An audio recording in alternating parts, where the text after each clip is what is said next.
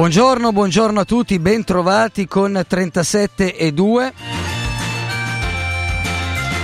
La trasmissione che affronta i temi della sanità e della disabilità e di come sopravvivere alla burocrazia.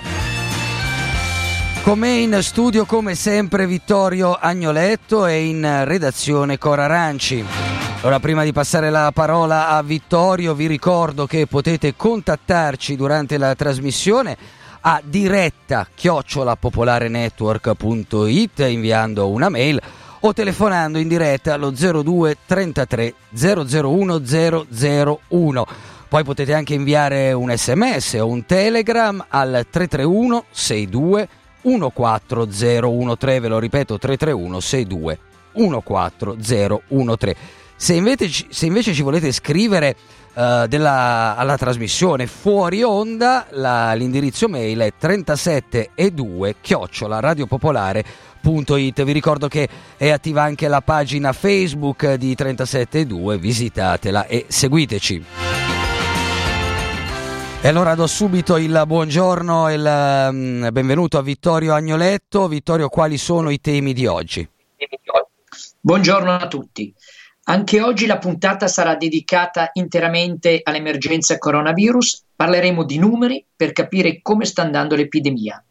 Cercheremo anche poi di eh, ascoltare delle testimonianze di medici e cittadini, risponderemo alle vostre domande e infine, al termine della puntata, ci sarà una sorpresa, un ospite gradito e inatteso che non sveleremo prima. Ricordo che la puntata di oggi, come tutte le puntate di 37.2, potete ascoltarla in podcast e che potete seguirci sulla pagina Facebook, sempre 37.2. E inoltre che dal lunedì al venerdì alle 14.30 io tengo sempre una videoconferenza in diretta sulla mia pagina di Facebook e anche lì avrete la possibilità di rivolgermi delle domande. Allora, cominciamo con alcune informazioni e notizie importanti. L'Irlanda ha annunciato che tutte le strutture sanitarie private saranno trasformate in strutture pubbliche per tutto il periodo dell'epidemia. Il governo irlandese ritiene inaccettabile che i suoi cittadini possano ricevere trattamenti sanitari differenziati a seconda delle loro possibilità economiche. Lo diciamo, lo ripetiamo, chissà che non riesca ad arrivare anche all'orecchio di chi gestisce la sanità a livello nazionale e locale. Poi ci ha scritto un gruppo di ricercatori universitari che ha lanciato un appello che anche noi condividiamo e sottoscriviamo. Ci dicono questi ricercatori di diverse università che se non ci sono laboratori a sufficienza per eseguire gli esami, ed in particolare per analizzare i tamponi. Voi sapete che uno dei problemi è questo, cioè i tamponi ci sono, c'è l'imbuto sui laboratori che devono analizzare. Bene, allora questi ricercatori dicono utilizzate i nostri laboratori universitari che in gran parte sono inutilizzati perché le università sono chiuse. Ci pare una proposta di buon senso che noi consegniamo anche in questo caso a chi può decidere. Ecco, ci sono anche azioni a nostro parere un po' meno nobili in questi giorni. Faccio un esempio, c'è un'azienda della quale non facciamo il nome che reclamizza un'app per trovare l'ospedale e dice testualmente proprio l'ospedale più vicino durante l'emergenza coronavirus. È un, un, un'app quindi che può essere utile, hai necessità, hai urgenza, gli ospedali sono sovraffollati, qual è il più vicino, eh, qual è pieno, allora quell'altro. Ma il problema è che l'app è a pagamento. In sostanza c'è l'allarme coronavirus e però questo allarme poi diventa anche necessità per fare business sulle necessità di assistenza di cittadini. Ecco, forse si poteva pensare invece a un'azione di solidarietà. Eh, e a proposito di affari, sta arrivando in questi giorni a noi medici una mail che annuncia che dal 7 aprile sarà disponibile un kit per fare in modo semplicissimo un esame per la ricerca degli anticorpi. Per i tecnici sto parlando dell'IgM e dell'IgG, cioè quelli che si formano appena venuto il contatto e quelle che rimangono poi dopo. Allora, che cosa significa questo? Si fa con un esame banale del sangue, sarebbe una cosa utilissima, si vanno a cercare gli anticorpi e quindi si capisce chi è stato infettato dal coronavirus e ha poi superato questa infezione, ha la protezione. Bene, quindi è un uh, strumento che rappre- rappresenterà un grande passo avanti. Il problema è che un esame così importante dovrebbe essere a disposizione del Servizio Sanitario Nazionale e non invece acquistato privatamente. Allora qui i problemi sono due. Primo, e infatti c'è un dibattito nella comunità scientifica, verificare che questo esame funzioni veramente, che i risultati siano corrispondenti al vero, quindi deve essere monitorato e ci deve essere l'autorizzazione a, immess- a metterlo sul mercato da parte di istituzioni anche internazionali. Figuratevi se si mette un test che non è preciso, ma se dovesse essere preciso, noi diciamo subito che questo test deve essere a disposizione del Servizio Sanitario Nazionale al prezzo di costo, perché sarebbe uno strumento fondamentale anche per scoprire quanti contatti, cioè persone venute in contatto con persone positive si sono infettate e anche per scoprire quanti hanno fatto questa infezione senza alcun sintomo. Però, ripeto, prima deve funzionare bene, dobbiamo essere sicuri della sua precisione e poi però deve essere uno strumento a disposizione del Servizio Sanitario Nazionale. Vittorio, cerchiamo ora di capire se è eh, possibile avere un'idea sull'andamento dell'epidemia. Ne parliamo con un ospite che è già al telefono con noi, il professor Gianni Tognoni, per decenni una delle colonne dell'Istituto di ricerca Mario Negri, ora associato al Dipartimento Anestesie ed Emergenze del Policlinico di Milano. Buongiorno Tognoni, benvenuto. Buongiorno, buongiorno a voi, a tutte. E grazie Gianni di essere con noi ancora una volta. Allora, tu ti sei occupato, no, beh, ti sei occupato per anni e anni eh, di eh, sanità, di sanità pubblica, di servizi territoriali, di psichiatria, un po' in tutto il mondo, in particolare oltre che in Italia e in America Latina. Hai sviluppato anche grandi capacità epidemiologiche di leggere i dati per capire, soprattutto quando si lavora fuori dall'Italia nel sud del mondo, quali sono le priorità, dove bisogna intervenire. Allora, la prima cosa che ti chiedo è, con questi dati che arrivano ogni giorno col bollettino delle 18 e tutti stanno attaccati per cercare di capire qualcosa, si riesce a lavorare? Voi riuscite a lavorare? Riuscite a capire dove sta andando l'epidemia? Sono utili? Come dovrebbero essere forniti? Ma io penso purtroppo, ma in maniera abbastanza, abbastanza critica, che eh, la scelta di fare una comunicazione come di bollettini quantitativi eh, senza commenti che permettono di entrare in questi bollettini e talmente sintetici e cumulativi da non dare un'idea concreta di quello che sta succedendo a livello del paese nella diversità delle diverse zone è uno dei buchi informativi più drammatici che si vedono in Italia, non solo in Italia purtroppo, perché eh, danno l'idea proprio di essere in una guerra generalizzata senza distinzioni e che soprattutto dà l'idea che chi ascolta deve ascoltare basta senza comprendere. Quello che è mancato e che manca è possibile farlo, ci sono dei dati per farlo, è quello di presentare questi dati in una maniera che non è soltanto da protezione civile, ma epidemiologica reale, cioè con un accento su come vanno le popolazioni, gli anziani, i giovani in un posto, nell'altro. Ci sono tanti modi, tutti parlano e sono disponibili dei big data, occorre che ci sia un gruppo di coordinamento nazionale e eventualmente ancora di più regionale per fare anche delle comunicazioni che permettono di seguire effettivamente l'andamento delle persone e non soltanto di morti vivi guariti come se fossero soltanto dei numeri. Questo è un problema che evidentemente dovrebbe essere portato avanti in maniera urgente, probabilmente riflette un altro problema che ancora adesso non è visibile un coordinamento reale, esplicito, con nomi e cognomi di persone che partecipano a un gruppo di coordinamento nazionale per non lasciare da una parte i bollettini così eh, in qualche modo burocratici e dall'altra parte avere invece una serie di talk show che discutono del coronavirus come se fosse di un problema di opinione pubblica o di opinioni personali che si possono confrontare o contrastare e certo questo dà più un senso di ansia e di incertezza che non è certo quello che serve per rendere credibile delle misure di contenzione. Ecco Gianni, ai tecnici esperti come te, quali dati servirebbero? Prova eh, se riesci a fare un, qualche esempio e perché con quei dati voi potreste fare un lavoro che è utile per la collettività, oppure solo così uno sfizio scientifico. Quindi quali dati vi servirebbero con quei dati che lavoro potreste fare utile per tutti?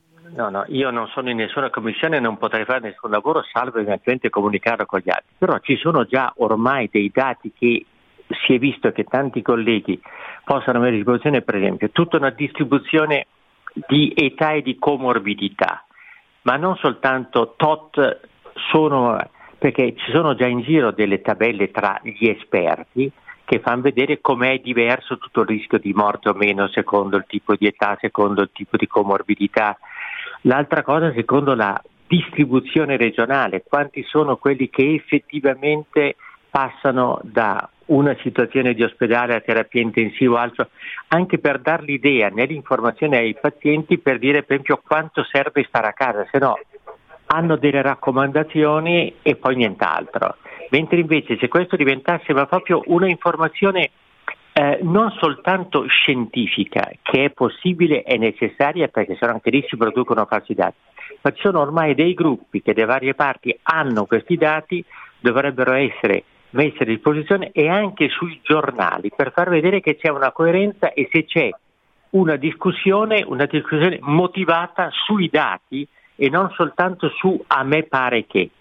Questo diventa ancora più vero adesso se si vuole andare, come si deve andare, verso un prolungamento di sorveglianza, di detenzione, per il coinvolgimento molto importante dei medici di base che dentro le tanti cambiamenti negativi al sistema sanitario nazionale negli ultimi tempi erano stati tutti spostati su dei compiti burocratici, amministrativi, di mettere insieme il lavoro di gruppo in una logica aziendale, mentre invece dovrebbero, come dovrebbero essere, delle fonti di informazione, di mediazione, di comunicazione e evidentemente averlo con dati che sono riferiti a delle condizioni anche locali ed è possibile, evidentemente permetterebbe a loro di sentirsi e di essere degli interlocutori qualificati e credibili di tutta la popolazione. Mi pare molto interessante questa riflessione, cioè tu ci stai dicendo che avere quei dati in modo diverso, stratificati, analizzati per popolazione, vedere che altre patologie hanno le persone che si ammalano, quali patologie hanno le persone che arrivano al decesso, magari sapere anche che cure stanno facendo, che farmaci, è qualcosa di utile per chi fa ricerca, per chi può poi dopo su questi dati elaborare delle ipotesi e individuare eh, le priorità dove intervenire, ma è utile anche per la popolazione perché gli si restituisce i risultati del proprio comportamento in qualche modo, si aiuta la popolazione a capire che quello che sta facendo è utile, meno utile eccetera. Senti, ho un'ultima domanda se hai voglia di fare un commento. Eh, eh, stamattina è uscito, no, vediamo perché stamattina è uscito un articolo su un eh, quotidiano che dice che c'è una differenza nel Bergamasco e non solo tra i deceduti segnala- per Covid segnalati dalla protezione civile e la differenza dei morti in questo periodo rispetto ai deceduti nello stesso periodo dell'anno scorso è enorme, cioè la differenza è in alcuni posti 6, in altri posti eh, a Bergamo 10 volte tanto di quelli segnalati dalla eh, protezione civile. Ci sarebbe quindi un delta, una differenza enorme attribuibile al Covid. Questa è la prima notizia che è arrivata, la seconda un articolo pubblicato su una rivista internazionale dai ricercatori dell'Istituto Superiore di Sanità che dice che noi avremmo una media di età dei decessi di sei anni più alta dei decessi in Cina. Ecco, vuoi commentare queste due notizie brevemente? Ma queste sono proprio due notizie più generali. Io penso che fare oggi un confronto rispetto all'anno scorso su zone limitate beh, è un esercizio che può essere possibilmente utile per fare qualcosa, non per essere trasformato in informazioni. La comparabilità di dati raccolti su delle popolazioni con denominatori sicuramente diversi in termini di denominatori di persone e dati di incidenza con quelli che muoiono nelle varie parti, oggi tecnicamente probabilmente sarebbe possibile tecnicamente, ma dal punto di vista di analisi, di significatività statistica, io la vedrei come un esercizio sostanzialmente fuorviante, soprattutto a livello di popolazione. Il confronto con quello che succede l'anno scorso, che può essere successo l'anno scorso, sarà non soltanto normale, obbligatorio, interessante, ma non fatto in condizioni di emergenza senza una possibilità di controllo anche da parte nostra, pur avendo i dati di mortalità che potrebbero sembrare i più sicuri, ma che possono essere evidentemente riferiti a denominatori che possono essere diversi e con complicanze diverse, tanto più quanto più in due aree talmente a rischio e modificazioni di mortalità durante i giorni da mettere in discussione. Io non ho visto questa cosa, bisogna leggerla. L'altra cosa del discorso sanità, ma penso che per quello che ho visto io, anche a livello di altri rapporti internazionali così, la differenza nostri, dell'età tra noi e la Cina è più alta di sei anni, nel senso che anche dal punto di vista e soprattutto bisogna vedere la distribuzione al di là delle medie, evidentemente di andare poi a vedere, ed è una delle ragioni per andare a vedere qual è la media ovviamente è un'espressione importante, ma andare a vedere qual è la differenza, per esempio in, questa, in una delle statistiche del Servizio di Sanità, sotto i 70 anni era riportato con più o meno un tasso di mortalità del 3.5% che passava a 13 non appena si andava sopra, perché ci sono delle modificazioni di peso che non sono soltanto dell'età, ma sono delle età con le sue complicanze sia presenti che di storia clinica. Questo discorso che dicevo prima dei dati è importante non soltanto per, per gli scienziati pianificare. Eh, la, la, lezione più importante che si è fatta con la epidemiologia, quella che viene chiamata epidemiologia comunitaria o di cittadinanza, è quella di dire guardate che le notizie che riguardano effettivamente la vita delle persone devono essere nelle mani delle persone che possano in qualche modo interloquire e l'epidemiologia comunitaria con quella che viene chiamata l'analisi delle storie delle popolazioni. È possibile e necessaria farla anche ora, anche con i medici perché possono essere accompagnate da non soltanto casi particolari che fanno cronaca, ma mettere insieme dei cluster, dei gruppi di casi o di storie che permettono alla gente di far vedere che effettivamente avere una storia ed essere coscienti di quello che succede è parte dei loro diritti e doveri di democrazia di mettere in comune quello che sanno e quello che possono fare. Anche in Cina, che viene tanto citato, ancora ieri veniva detto, ci sono dei vigilanti, degli, ammesso degli epidemiologi di quartiere che sono quelli che sorvegliano l'andamento nel quartiere o sorvegliavano, adesso hanno sospeso tante cose, l'andamento nel quartiere di quelli che erano, si sentivano sospetti e magari non riuscivano a comunicare. Non penso che abbia senso fare questo. Qui la nostra democrazia e la nostra comunicazione è più forte, la struttura comunitaria dei medici è più forte, bisogna mettere in atto queste cose soprattutto sul medio-lungo periodo, eh, spedo medio periodo, in maniera tale che sia più facile continuare ad essere o aumentare un po' di più la fiducia in tutto quello che si fa in un paese che spero sia più coordinato per tutti questi aspetti. Gianni Tognoni, noi ci fermiamo qui, grazie mille grazie. per aver partecipato e a risentirci, buona giornata. Grazie, grazie. Grazie Gianni, ecco capite com'è difficile lavorare semplicemente sui numeri e quanto può portarci a conclusioni errate unicamente valutare il bollettino che arriva tutti i giorni. Allora, oggi proviamo anche a rispondere ad alcune delle domande che eh, ci sono arrivate. Esatto, esatto Vittorio. Allora ci scrive Flavia e, dice vivo a Bergamo con il mio compagno che per diversi giorni ha assistito a casa il padre malato di polmonite. Ora finalmente il padre è stato ricoverato in ospedale, gravissimo, è risultato positivo al Covid-19, perciò da ieri il mio compagno e i familiari sono in isolamento obbligato. Visto che ci hanno detto che non faranno tamponi, a Bergamo eh, dice non lo fanno praticamente più a nessuno, come possiamo sapere se tra noi ci sono portatori sani e se sì fino a quando potrebbero essere contagiosi?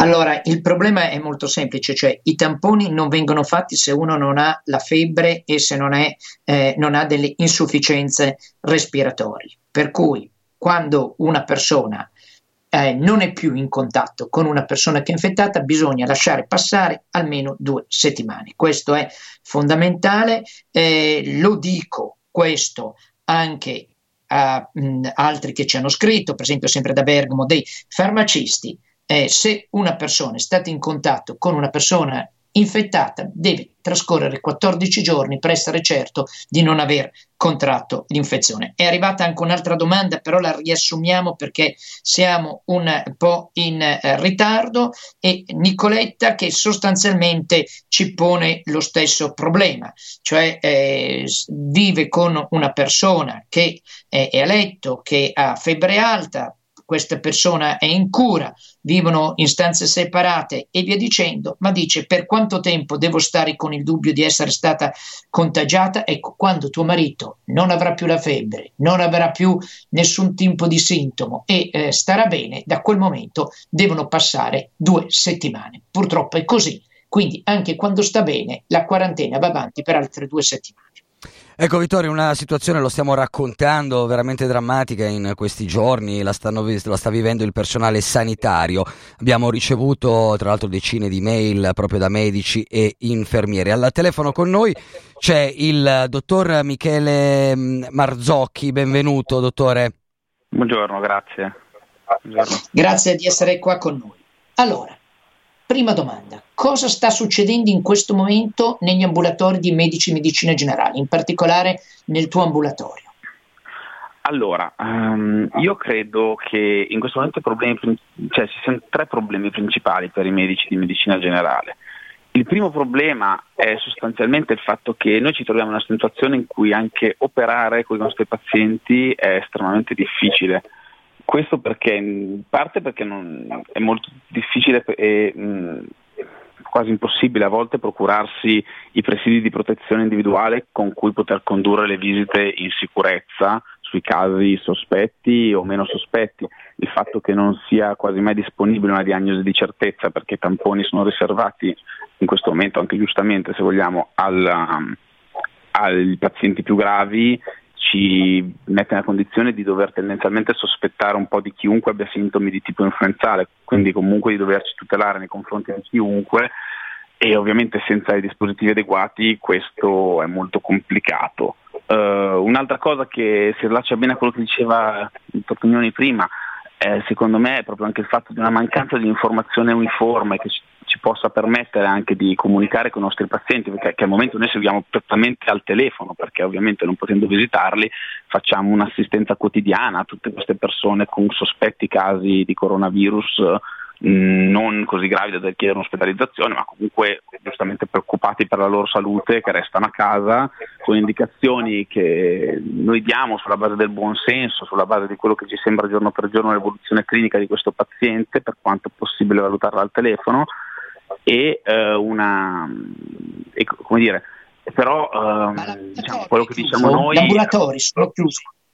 no gli ambulatori sono aperti gli ambulatori restano ambulatori. aperti. e noi comunque eh, se ci sono casi gravi o sospetti o comunque mh, casi non legati ad infezione al coronavirus ne continuiamo a visitare, anche perché appunto poi il problema di cui volevo parlare dopo è proprio il fatto che i pazienti cronici, i pazienti con altre patologie continuano ad esistere con le loro necessità e con le loro problematiche, quindi ovviamente l'ambulatorio non può essere in qualche modo eh, dedicato esclusivamente al risolvere problem- la problematica coronavirus, che per carità esiste comunque è certamente pressante in questo momento però ovviamente non si può far finta ecco, di ma... ignorare che il cronico esiste ancora o i nuovi casi di malattie diverse esistono ancora. Ok, quindi l'ambulatorio è aperto soprattutto per le persone che non hanno questo tipo di infezione, che quindi possono venire prima vi telefonano e poi vengono da voi.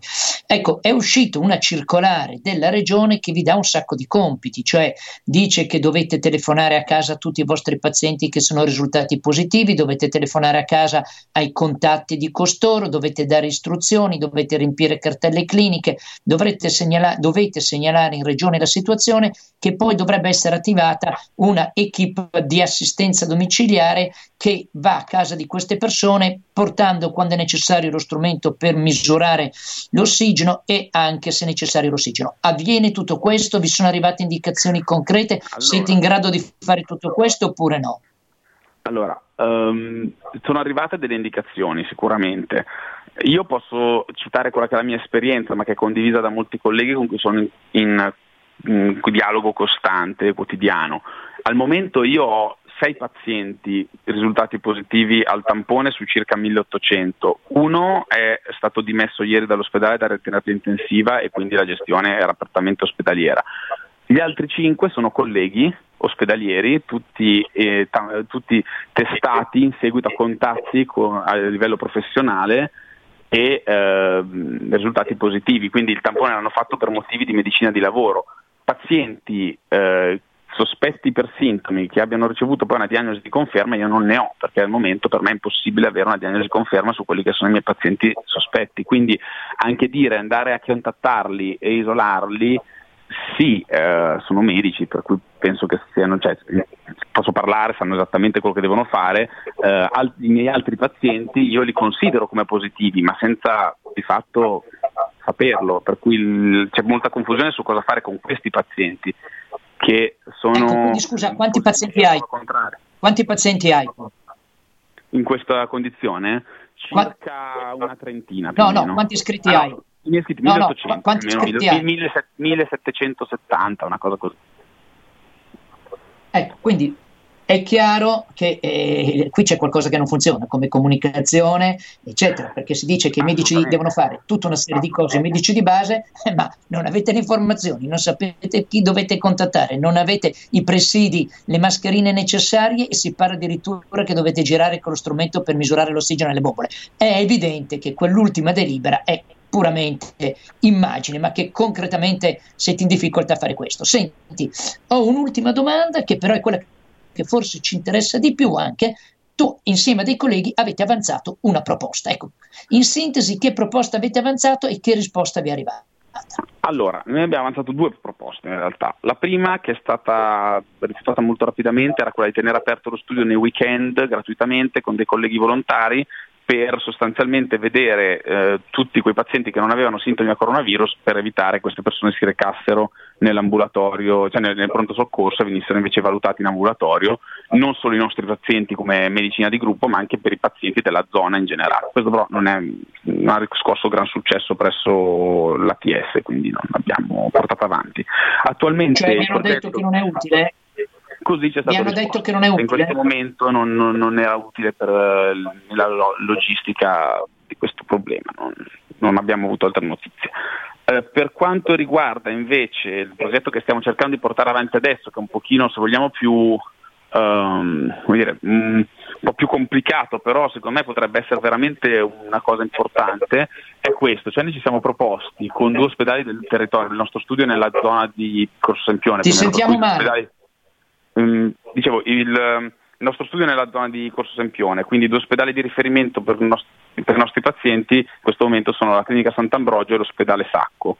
Allora io ho contattato per conto del nostro gruppo di medici i, mh, mm, questi due ospedali eh, per proporgli questa cosa, cioè di fare noi sul territorio ambulatorio uno, una valutazione avanzata di questi pazienti utilizzando oltre alla visita clinica, utilizzando il, valutando la saturazione di questi pazienti, facendo un'ecografia del polmone, facendo l'ecografia del cuore, l'elettrocardiogramma, visto che pare che tra le complicanze di questa malattia ci sia anche la miocardite, insomma inquadrare in maniera approfondita il paziente che poi viene inviato all'ospedale su un canale preferenziale, di modo che l'ospedale possa sostanzialmente farsi carico di completare la diagnosi utilizzando la radiologia dove è necessario, facendo il tampone, facendo l'emograffa-analisi per valutare la situazione respiratoria e poi rimandare chi tra questi pazienti dimostra effettivamente un quadro di polmonite stabile al domicilio così che non li si possa poi seguire nel tempo, eh, ma eh, una, mentre questi fanno una terapia al domicilio, anche perché molti dei farmaci che vengono usati nei casi lievi sono farmaci o per bocca o sottocute, quindi il paziente può somministrarsi in autonomia. Questo cioè, permetterebbe, secondo me, alcune cose. Intanto il fatto di trattare dei pazienti a domicilio prevenendone il peggioramento e evitando così che un domani si trovino a dover ricorrere all'ospedale e occupando posti in uh, terapia d'urgenza sgravando l'ospedale a tutta la valutazione preliminare che verrebbe fatta da noi e permettendo anche la segnalazione di casi che altrimenti passerebbero inosservati fino a quando non si complicano con quadri molto più avanzati e anche probabilmente con un outcome peggiore e con una gestione più difficoltosa e infine il fatto di poter reperire le terapie che al momento sono introvabili nelle farmacie, per cui se anche io volessi iniziare alcuni dei farmaci che vengono utilizzati, che sono consigliati dai vari protocolli anche nel paziente con sintomi precoci, io comunque posso fare la ricetta al paziente, ma il paziente non lo trova in farmacia, per cui questa cosa eh, ovviamente Grazie. non ha nessuna, nessuna efficacia. Quindi la nostra idea è cercare Grazie, un po' di essere anche, attivi. Ci fermiamo qui anche perché l'audio, perché l'audio non non è perfetto, però ti ringrazio moltissimo perché avete avanzato due proposte importanti.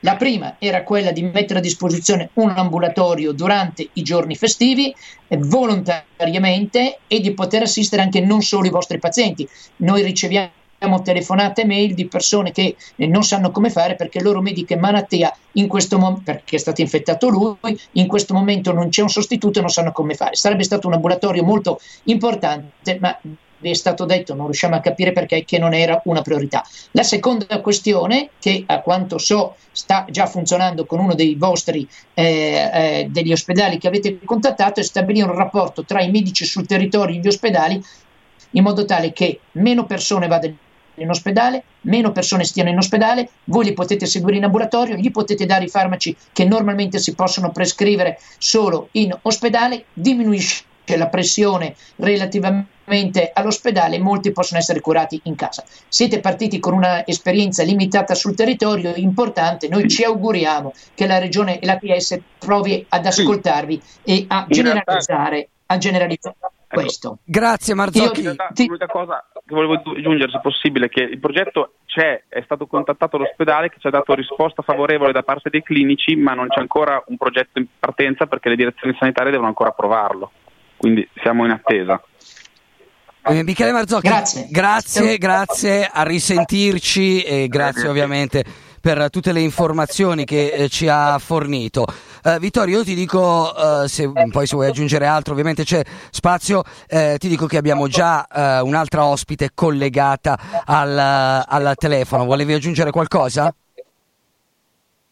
No, no, volevo solo sperare che la direzione sanitaria approvi quel progetto perché sarebbe molto molto utile.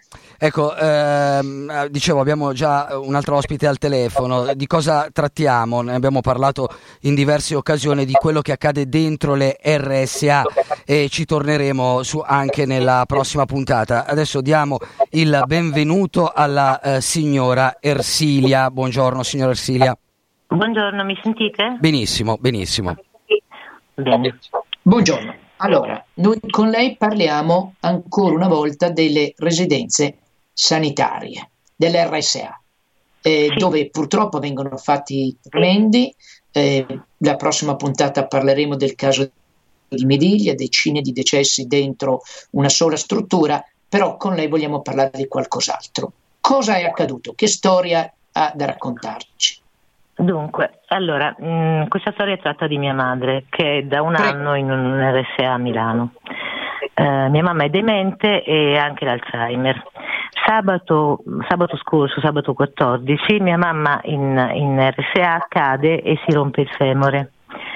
La, la RSA la, la, la, manda subito al Gaetano Pini per, perché, questa, perché, lei si è operata, no? E, la dottoressa mi dice di stare tranquilla, di, di, di, procedere pure con l'operazione, perché mia mamma farà poi la riabilitazione da, da loro, in quanto c'è un fisioterapista. Allora, lunedì stanno per operarla, si accorgono che mia mamma ha qualche linea di febbre, le fanno il tampone, il tampone è negativo e mia mamma viene operata mercoledì. Eh, io parlo con i medici e dico che mamma farà la riabilitazione poi in RSA, ma mi chiama il medico eh, sbigottito perché ha parlato con la dottoressa, la quale gli ha detto che non se ne parla assolutamente, che mamma non può eh, rientrare in RSA. Quindi questo, questo, questi sono, questi sono i, i, dati fondamentali. E io in qualche modo Come non, non può rientrare non, in RSA? Quindi... Non può rientrare in ospedale. Cioè, capito, sua mamma era in, no, scusa, era in RSA, no, in quelle condizioni... In di demenza, eccetera, che ci ha descritto, è andata a fare questa operazione al femore, è risultata negativa perché quando uno va in ospedale gli fanno il tampone, finisce l'operazione, deve rientrare in SRA dove deve fare la riabilitazione e la RSA dice che non la prende. Perché? Perché eh, innanzitutto come dire, dicono che c'è una circolare mh, che, ha, che, ha, prodotto l'ATS in cui la persona che viene da, da, da, un ospedale deve fare 15 giorni di isolamento, ma loro non hanno la possibilità di mettere mamma in isolamento perché non hanno nessun dispositivo per, per, per garantire dire, che, che, che le OS lavorino in tranquillità. Ora la situazione è assurda perché le OS come dire, vive, eh, lavorano in condizioni terribili, cioè loro ogni giorno entrano da, da, da fuori, nessuna di loro ha fatto il tampone, nessuna ospite ha fatto il tampone, l'unica che ha fatto il tampone in quella situazione lì è mia madre ed è negativa. Ma invece eh, prima la dottoressa mi dice anche delle cose molto pesanti, che mia mamma sarebbe come un untore se tornasse lì, poi lo stesso direttore mi dice che assolutamente che, che le ossa si rifiuterebbero di, di, badare a mia madre perché non hanno le mascherine. La dottoressa mi aveva anche detto, uh, sempre per telefono, quindi non, non ho dire, una prova di quanto mi è stato detto, che addirittura erano sparite delle mascherine e dei dispositivi perché se le erano rubati dentro l'RSA. Quindi è una RSA che è sprovvista di qualsiasi dispositivo. Il Gaetano Pini la vuole ah, dimettere. Cosa, scusi, scusi, signora Cindia, scusi, eh, con la storia che siamo collegati da fuori diventa un po' difficile la comunicazione. Allora, a questo punto dicono che sua madre non può entrare. Lei che cosa fa? Siamo in tempi radiofonici, quindi dobbiamo dirlo brevemente. Sì, mi scusi. Allora, io eh, come, come, anche mi, mi avete consigliato voi, scrivo al difensore civico che risponde subito e con una bellissima lettera in cui come dire, stigmatizza il comportamento dell'RSA e dice che sarebbe un precedente molto molto preoccupante perché se tutte le RSA si rifiutassero di, di accogliere i loro ospiti, no? mia mamma comunque è ospite della struttura, è residente lì e, e scrivo all'ATS che invece non mi risponde. Pronto? Allora, a questo punto sì, benissimo. A questo punto cosa accade? Che sua madre è ricoverata in ospedale, deve essere dimessa, deve tornare in RSA, ha fatto il tampone, è negativa, l'unica o quasi che ha fatto il tampone di tutte le RSA, quindi non ha certo lei il rischio di infettare altri. L'RSA non la prende, sua madre in questo momento, se ho capito bene, è rimasta parcheggiata all'ospedale, giusto? Sì, però mi mi ha scritto chiaramente il medico del Gaetano Pini dicendo che mamma, come dire, deve essere dismessa e lui stesso dice che sconsiglia assolutamente di mandarla in un centro di riabilitazione perché eh, lì sì che avrebbe molte possibilità di, di, di, contrarre il virus. Inoltre mia mamma è demente, per cui sarebbe in un posto dove non conosce nessuno, dove io non avrei nessuna possibilità di, dire, di, aiutare a familiarizzarsi. No? E il medico dice anche che a ecco. casa mia non ho, non ho, nessuna condizione per poterle fare una riabilitazione, oltretutto io abito in una casa che sono 40 metri quadri, quindi io sono abbastanza cioè, sbigottita da questa situazione, veramente non, non, non, non so cosa fare. Ecco. ecco, quindi sua mamma oltretutto sta occupando un letto in ospedale, i letti che in questo momento sono importanti. A questo punto noi siamo intervenuti. Cora Ranci, no, della re- nostra redazione, ha cercato di mettersi in contatto con la direttrice dell'RSA. È stata chiamata dall'avvocata, dall'avvocata della direttrice dell'RSA che ha risposto che la posizione della struttura è che loro riprenderanno la signora non appena avranno i dispositivi di sicurezza che hanno richiesto più volte all'ATS.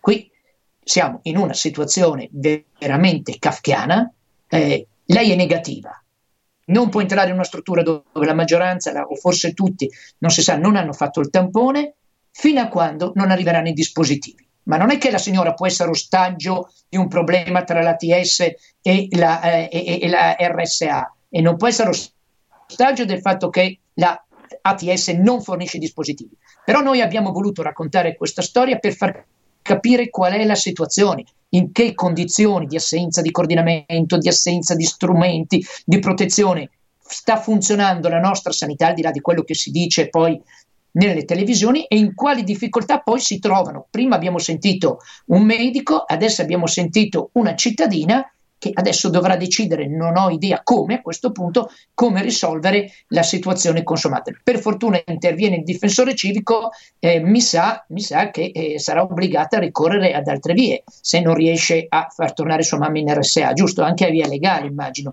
di aver capito, sì, giusto? Sì, sì, però in questo momento qui i tribunali sono chiusi, dunque, cioè, mentre invece c'è, c'è, c'è un'urgenza no? di, di, di, questa donna che ha quasi 90 anni e che come se, se non potessi mettere da, da nessuna parte parte.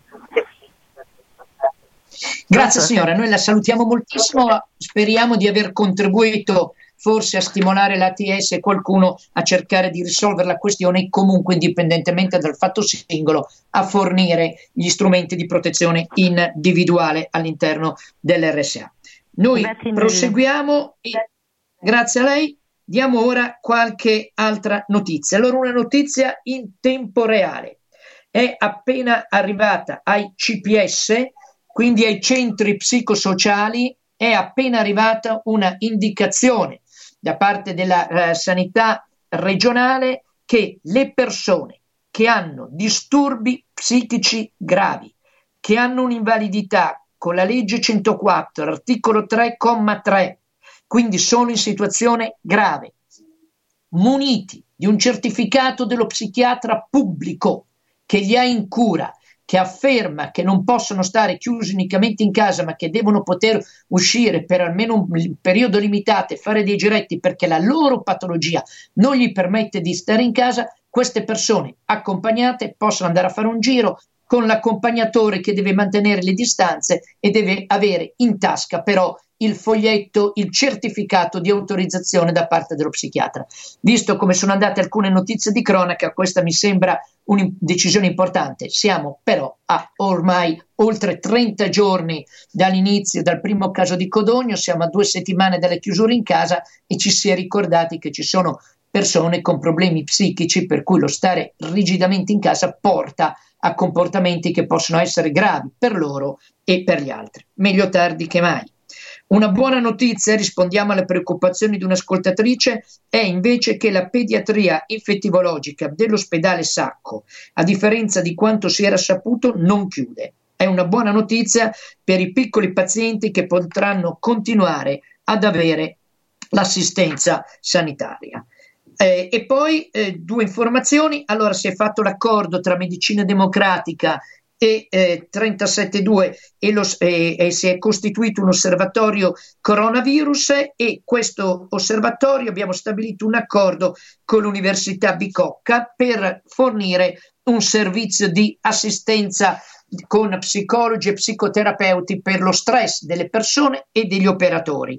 Questo funziona se ci sono degli psicologi che sono disponibili, possono mandare il loro curriculum a 372 chiocciola Radio Popolare il numero di telefono dello sportello per assistenza è 02 64 48 49 01.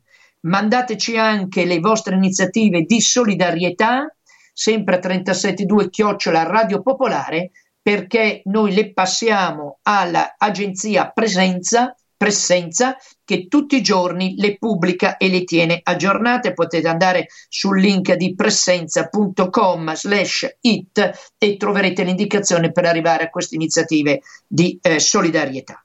Allora, è arrivato adesso il momento di eh, presentare un uh, ospite, un ospite particolare, un ospite eh, che do- fa un lavoro difficile in un momento in cui si parla di malattie, di decessi, ma eh, ci ha voluto fare un regalo grazie alla sua professione e quindi noi adesso ascoltiamo un regalo che ci ha fatto Paolo Rossi, che non ha certo bisogno di presentazioni. Fatto in casa in maniera analogica e con pronuncia sbiascicante. C'era una volta, e par ci sia ancora, una nave, un piccolo naviglio in quarantena, imposto da un porto chiaramente chiuso. Il mozzo, il mozzo era molto teso, il comandante se ne accorse e gli chiese che cosa lo turbava. Il giovane, che era un mozzo stagista, rispose: Voglio una donna, Voglio una donna, voglio scendere, voglio uscire. Eh, rispose il comandante. E se fossi contagioso, non ti sentiresti in colpa nel caso infettassi qualcuna che non può reggere la malattia? No, la mia fidanzata regge, regge, regge tutto. Comunque, questo virus, dai, l'hanno inventato. Dai! E chi ci crede? E chi ci crede che il paziente zero sia un cuoco cinese che ha avuto un rapporto sessuale con un pipistrello gay al servizio dei servizi segreti russi che erano d'accordo con quelli americani per far fuori l'Europa che tanto poi non c'è? Dai, io la Madonna voglio una donna. Io voglio una donna. E se non fosse così, eh beh, se non fosse così, sarebbe così lo stesso, sarebbe. Io mi sento privato della mia libertà. Io voglio una donna. Mi hanno privato di qualcuno, mi hanno privato di qualcosa. Oh, ma un privato è tan privato. E tu privati di qualcosa di più ancora. Prego? Se ti fai privare di qualcosa senza rispondere adeguatamente, dopo, quando la quarantena sarà finita, perderai No, scusi, eh, per vincere dopo devo togliermi altra roba io da solo? Ma certo! Io in una quarantena tanti anni fa l'ho fatto. E come? Allora, incominciai a rispondere alle imposizioni venute dall'alto disobbedendo. Come? Imponendo a me stesso imposizioni molto più severe. Incominciai a ragionare in senso inverso. Allora, primo, smisi di lamentarmi perché incominciai a pensare a quelli a cui la società aveva tolto molto più di me per molti più giorni della loro miserabile vita. Secondo, allora, avete chiuso i bar? Bene, e io smetto di fumare. Te, beh, elimino l'ozio tutti i pensieri malsani creati dall'abitudine, come quelli dei criceti quando non hanno un cazzo da fare. Cioè, così sempre resta. Terzo, terzo, riportai il mio divano a divano sofà e gli dissi, guarda, ho una promozione primavera, ve lo restituisco, dai, a metà prezzo. Quarto, mi imposi di ridurre il cibo, di depurarmi, nonostante nonostante il mio corpo non fosse sempre d'accordo con me stesso, eh, devo dirlo, ma trattenni anche il respiro per poter potenziare i polmoni, esercizi di trattenimento di respiro per fortificarli. Quinto, senza divano? Beh, senza divano sono stato costretto a fare ginnastica, ma era l'unico modo per affezionarmi al pavimento e sedermi per terra come un guerriero indiano tranquillo, sereno, pronto. Sesto, leggevo un libro al giorno su argomenti che non conoscevo, di cui fino al giorno prima, dai, non me ne fregavo un cazzo. Sesto, settimo, all'ora delle preghiere, io che sono ateo non osservante, beh, facevo una preghiera buddista, una cattolica, una musulmana e una cubana, perché eh beh, perché dopo, eh, voglio dire, non si sa mai, eh. eh non si sa mai come va a finire, eh. Sì, ma disse il mozzo. Ma hai mai pensato, voglio una donna? Eh, eh, eh, certo. Ma se uno si autoproclama diverso e in autogestione, beh, eh, signori, l'autogestione l'ho portata fino in fondo in maniera eh, radicale. Poi ho messo altre regole, altre regole ancora. Dopodiché Dopodiché ho finalmente ritrovato me stesso, ma con mia grande sorpresa mi sono scoperto che... Oh, ero un altro. Non sono andato ai festeggiamenti, è finita la quarantena. No, no, no, no. No, vedi, tutto ciò che si può avere subito non è interessante. L'attesa rende il desiderio più potente. Mi avevano tolto la primavera, ma io io ne avevo mille di primavere, mille, centomila, tutte dentro di me. No, non sono andato ai festeggiamenti, sono andato anzi nell'unico luogo dove non si faceva baldoria, nella sede centrale dei testimoni di Geova. Stavano tutti lì, eh, tristi, depressi, beh, sconfitti. E io allora ho spalancato la porta e ho gridato, eh, per la, la, la, l'Apocalisse. Ip, ip. Poi, poi dopo, guarda, sono partito anche per il cammino di Santiago de Compostela all'incontrario, in senso inverso. Cosa vuoi? Io sono un comico, spaventato, ma guerriero, eh.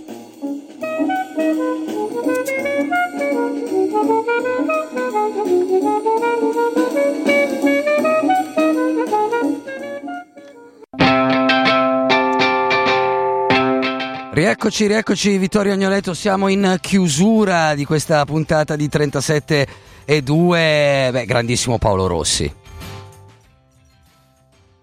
Vediamo se Vittorio ci sente. Eccoti Vittorio, sei tornato. Sì, sì. Eccoti, eccoti. È tornato, eh, Paolo ci aiuta a sopportare queste restrizioni, a stare a casa, insomma magari ci ha fatto venire anche un sorriso che di questi tempi non è poco. Grazie a tutti, ci eh, sentiamo settimana Ventura allo stesso orario e per chi vuole mi può seguire sulla mia pagina di Facebook oggi pomeriggio alle 14.30. Grazie a tutti.